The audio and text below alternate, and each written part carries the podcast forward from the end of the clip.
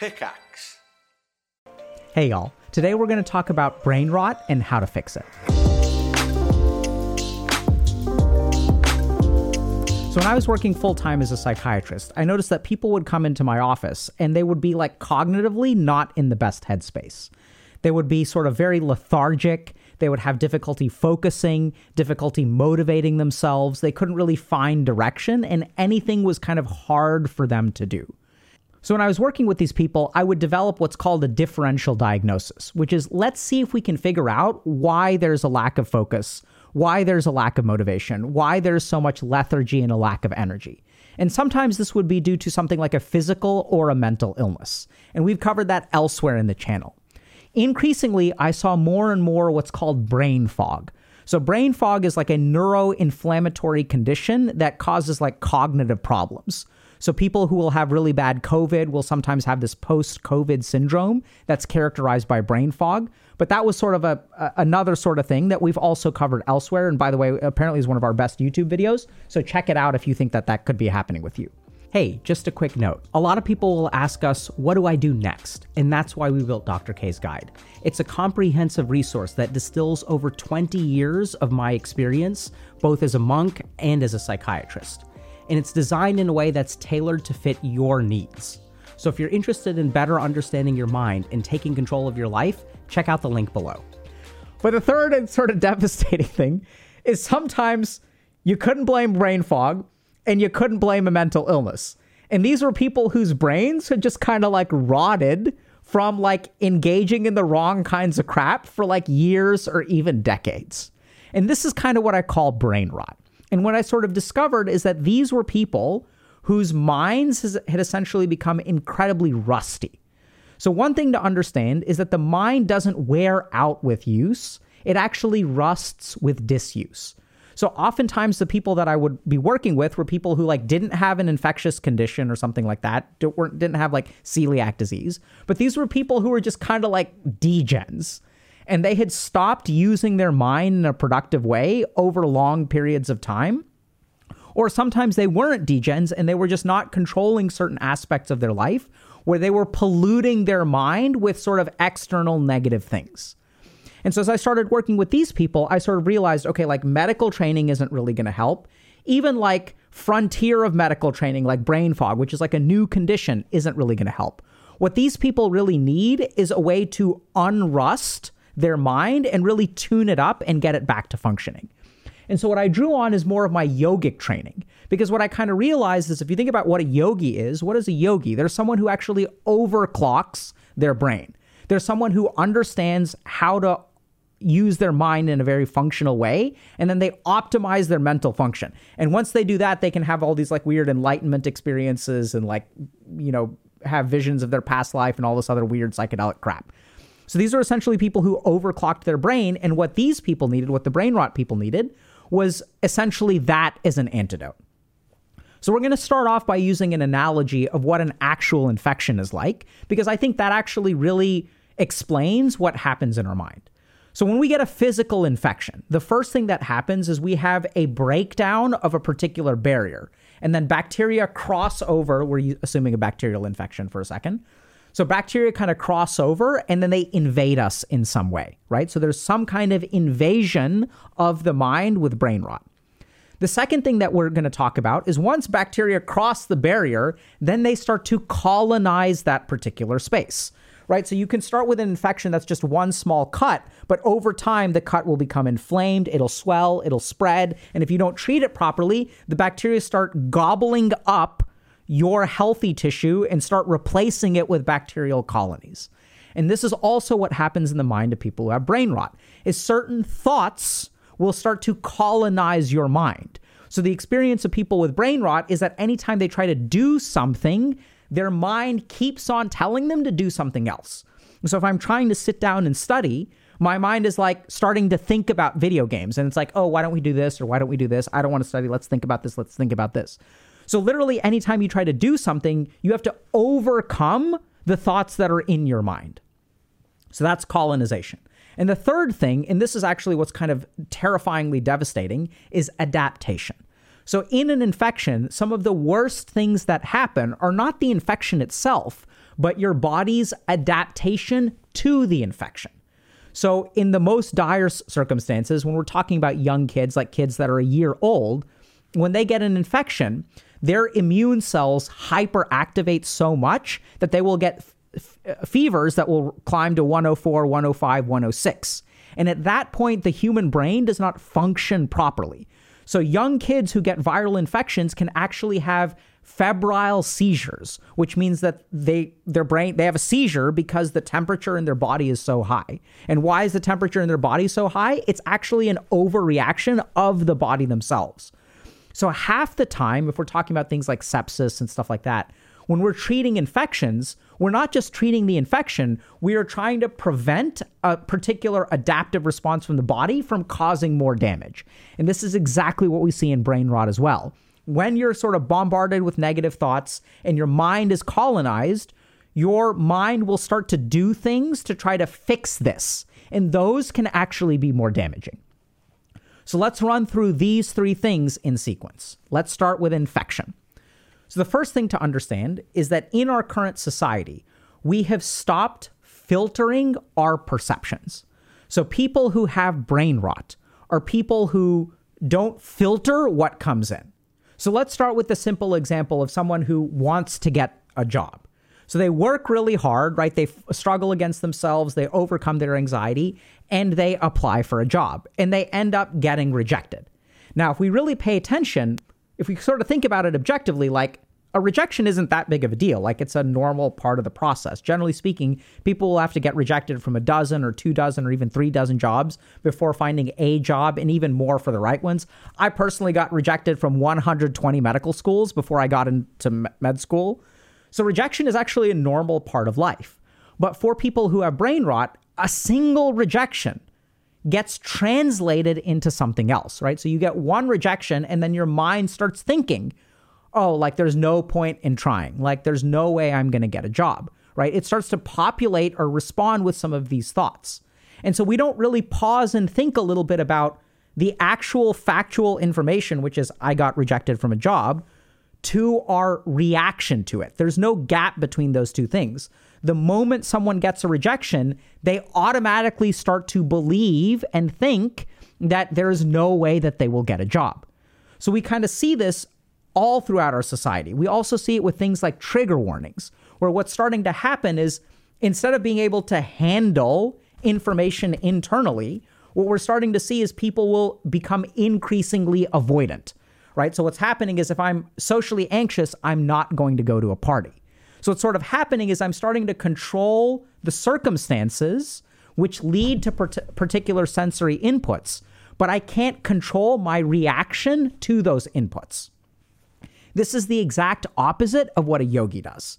So, a yogi is someone who can recognize that if there is sensory input from the outside, that my reaction to it is actually something that I can control. And if I if I can control my reaction to negative things, then I don't need to let negative things control me. So a simple example of this from my clinical experience is like when I was working in the emergency room, let's say on an overnight shift. And at 2 a.m. in the morning, someone comes in high out of their mind on like cocaine or methamphetamines.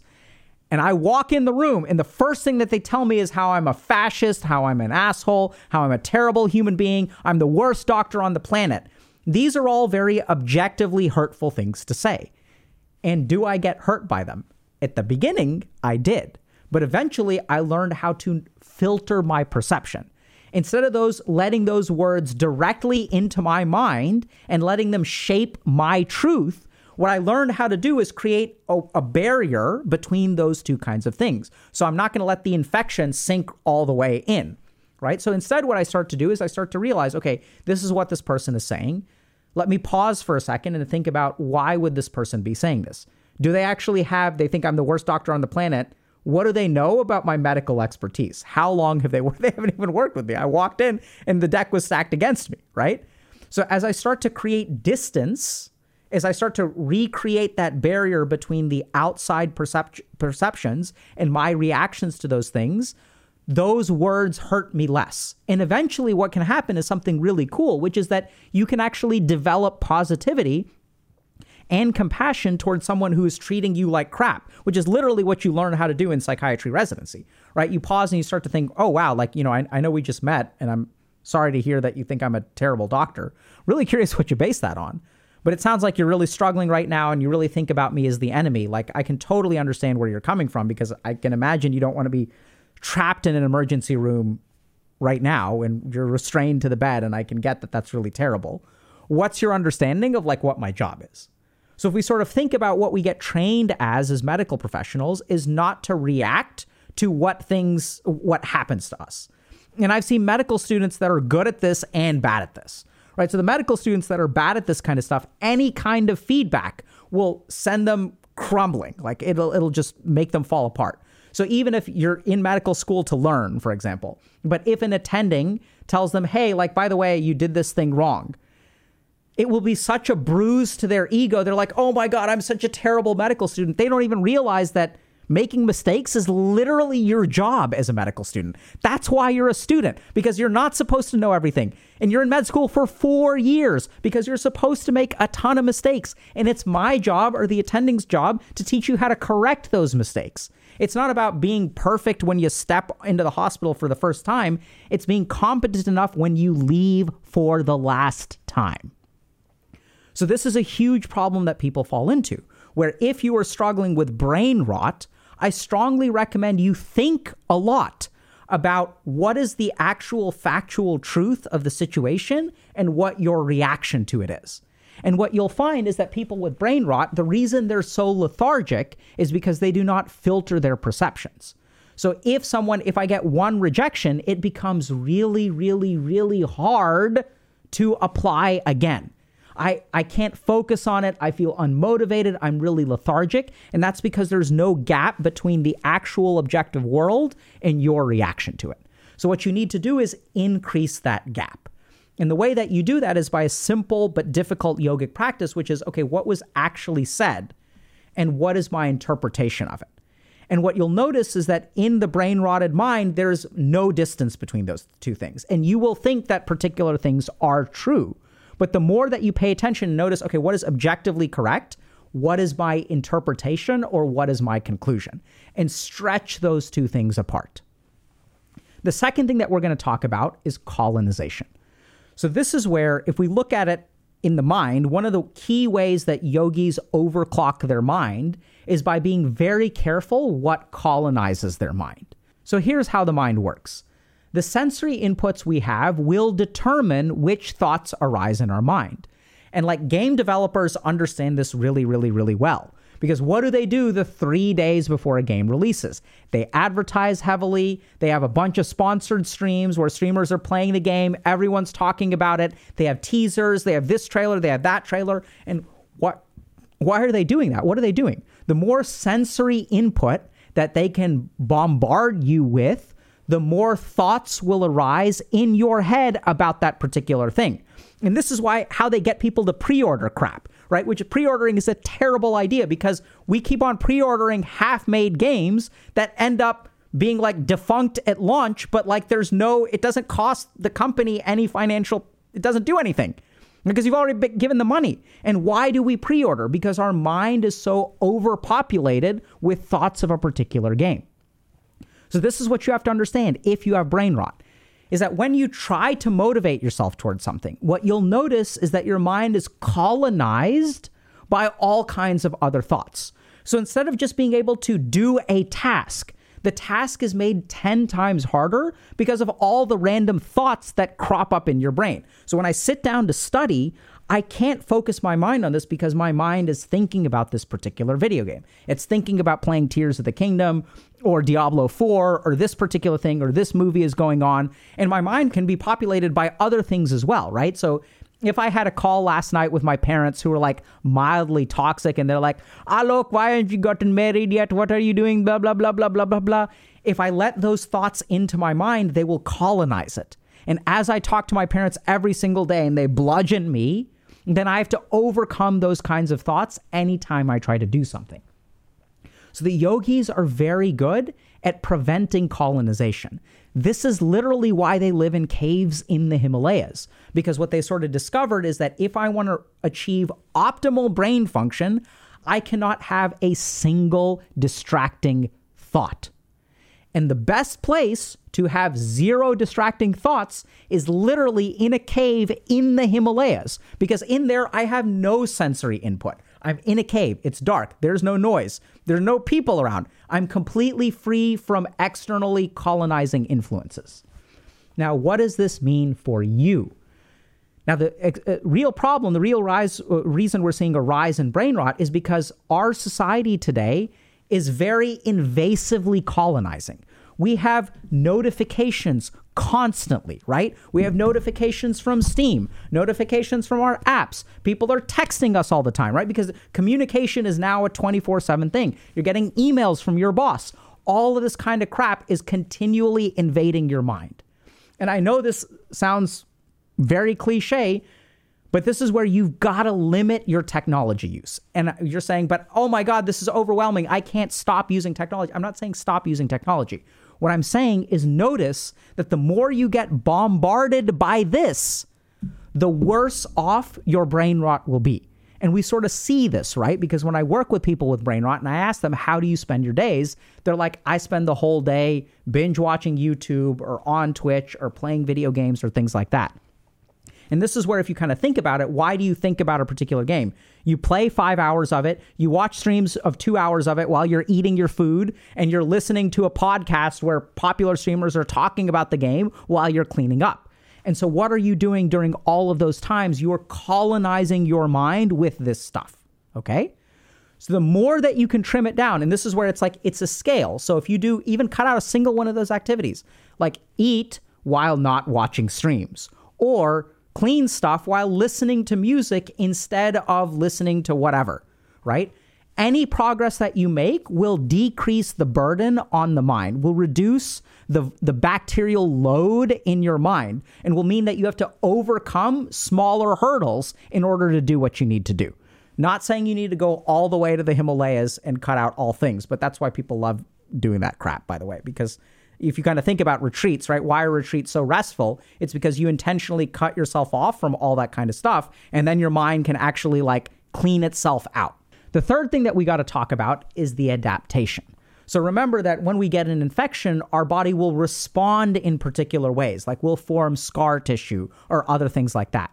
We have to somehow try to fix the damage. The problem is that in the process of fixing the damage, we can sometimes lose flexibility or set ourselves up for other problems. And what does this mean from the yogic perspective? This is where we get to the ahamkara or the ego. So when I don't filter my perceptions, and when someone tells me, when I'm in the seventh grade and someone tells me I'm a loser, that thought sinks in, right? The seven year old doesn't stop and think about, okay, hold on a second, this person is just mean it doesn't mean that I'm a, a loser. So what happens with the seven year old is the perception doesn't get filtered or adjusted in any way. The perception becomes a true reaction, or your reaction to it becomes truth. So then seven year olds start to believe that they are losers. So what ends up happening is when you don't filter your perceptions and your mind is over colonized by sensory crap, you end up adapting by forming an ego. So you start to have beliefs about yourself as a consequence of number one and number two. So when you apply for a job and you don't get it, and when you apply for, uh, and you're like, man, I'm a loser, I shouldn't apply, there's no point. And then what do you do? You struggle, right? You work with a lot of willpower. Your brain is very like rotted, right? So it's kind of like scuffed and it's really hard. You can't just pick yourself up dust yourself off and apply again. It takes two months for you to apply for a second job. And then you get rejected again. And then you take two more months and apply for a third job. And then you get rejected again. What ends up happening is you form a conclusion about yourself. I'm lazy.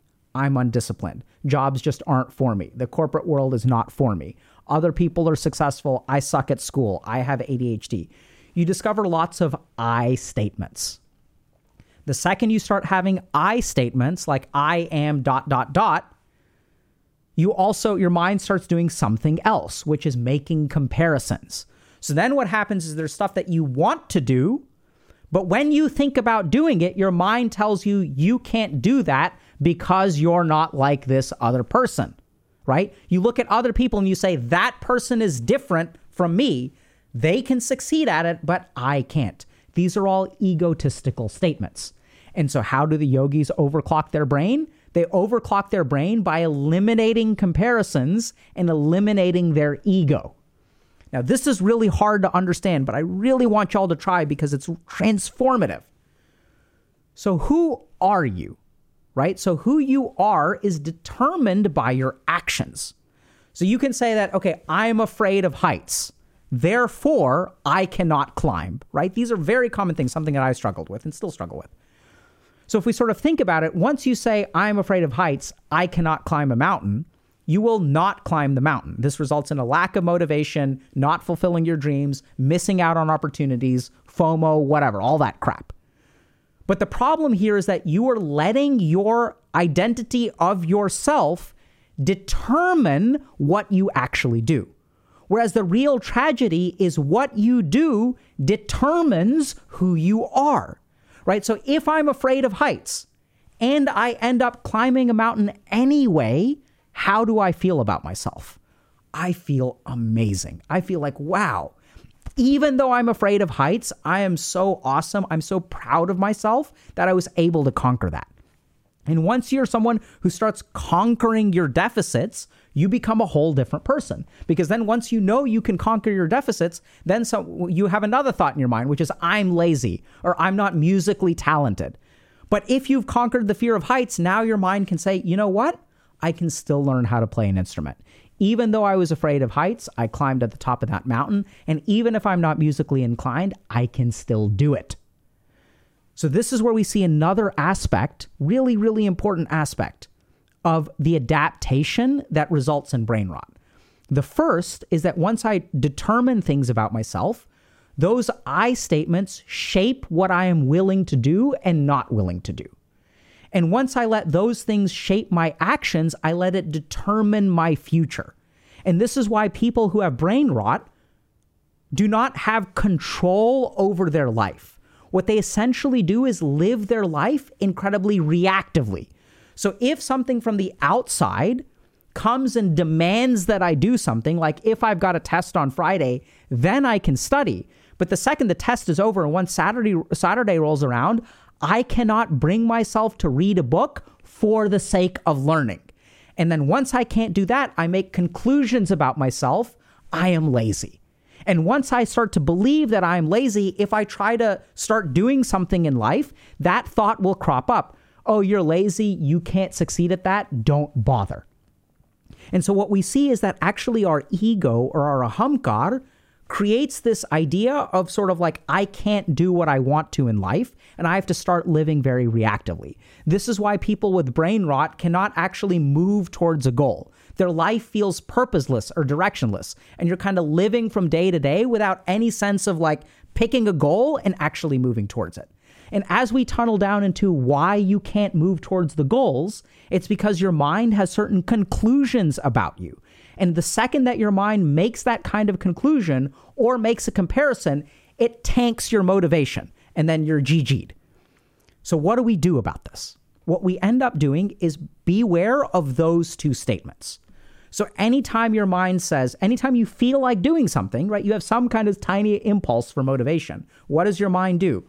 Smacks it down. says, hey, you can't do that. You're a loser.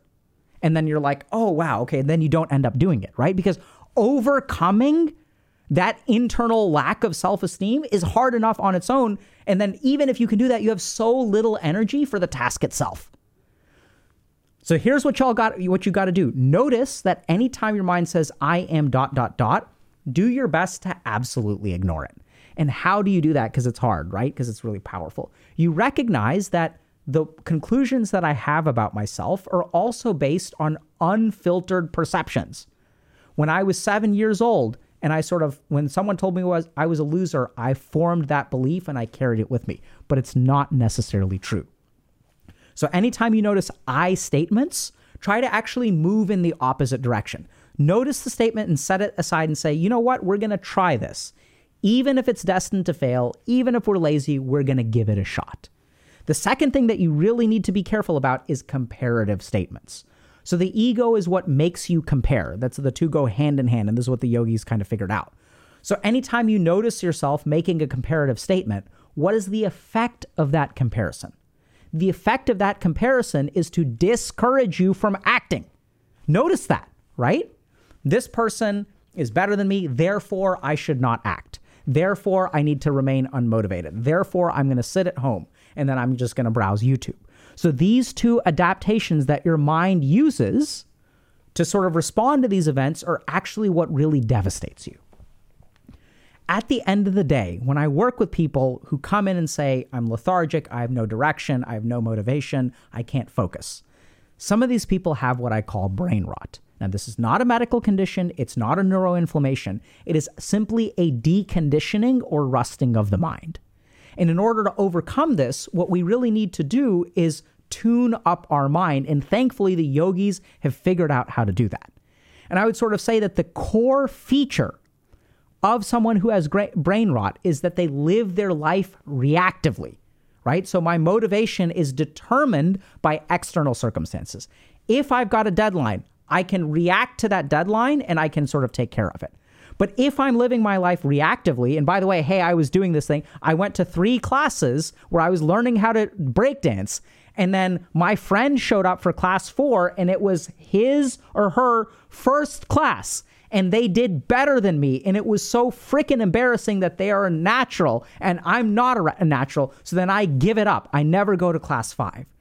You are living your life reactively. What other people do determines your motivation. And this is why there is a complete loss of control. You're always reacting, responding, reacting, responding. You can't pick a direction and move towards it.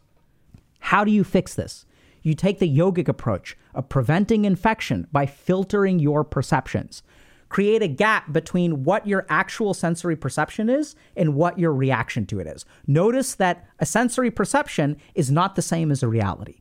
The second thing you need to do is control what colonizes your mind and literally restrict as much as you can the sensory inputs. So, what kind of sensory inputs create motivation and what kind of sensory mo- inputs create distractions from motivation? And you can start small. You can start as small as five minutes a day, 15 minutes a day, 30 minutes a day, one hour a day of simply being completely unplugged. Go for a walk, right? Or go to some sort of like entrepreneurship. We have our Discord, for example, has an entrepreneurship community. Go to a, a, a drop into like their you know hour long voice calls and see what other people are up to. Start to colonize your mind with positive influences. And the third and hardest thing to deal with is the ahamkara or the ego. Because as a result of number one and number two, we form identities. And those identities start determining what we do. They start controlling and shaping our actions. And this is really when we get truly stuck. Because the big irony is our actions determine who we are, not the other way around. But when we start letting our ego determine what we're capable of or not capable of, that's when we sort of really get stuck in this cycle. So use this yogic approach of filtering perception, decolonizing your mind, and paying attention to egotistical statements, and you will start to reverse brain rot.